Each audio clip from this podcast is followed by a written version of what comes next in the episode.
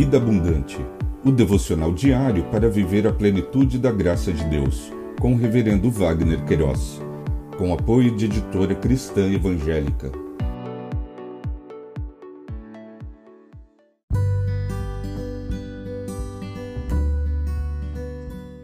Olá! É um privilégio compartilhar a palavra de Deus. O nosso tema hoje é Moisés e Arão, o segundo encontro com Faraó.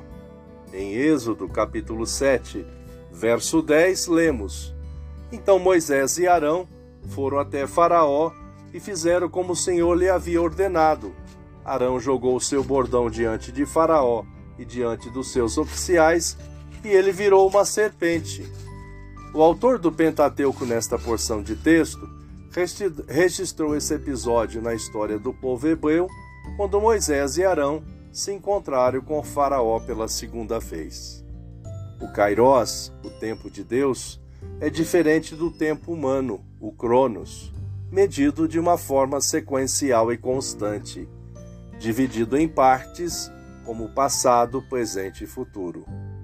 Os desígnios do grande Eu Sou são insondáveis, pois Faraó teve o seu coração endurecido e não permitiu que o povo saísse até que se completasse o tempo estabelecido pelo Deus eterno.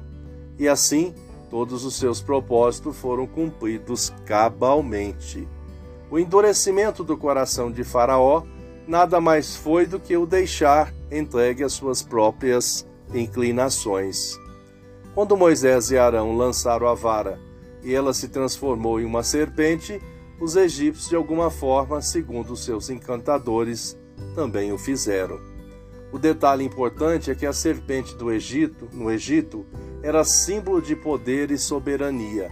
Estava incrustada sobre a coroa de Faraó. A vara transformada em serpente por Moisés e Arão comeram a serpente transformada pelos encantadores do Egito. Assim, simbolicamente, quando Moisés transforma a serpente em vara novamente, teve em suas mãos o poder e a soberania do Egito em suas mãos. Lições aprendidas: o grande eu sou conduz o destino de todas as coisas, mesmo que a priori não entendamos as suas ações, todas são perfeitas e abençoadoras. Pensamento para o dia. Obrigado, Jesus, porque o teu sangue remidor na cruz do Calvário pagou a nossa dívida para com o pecado. Deus te abençoe.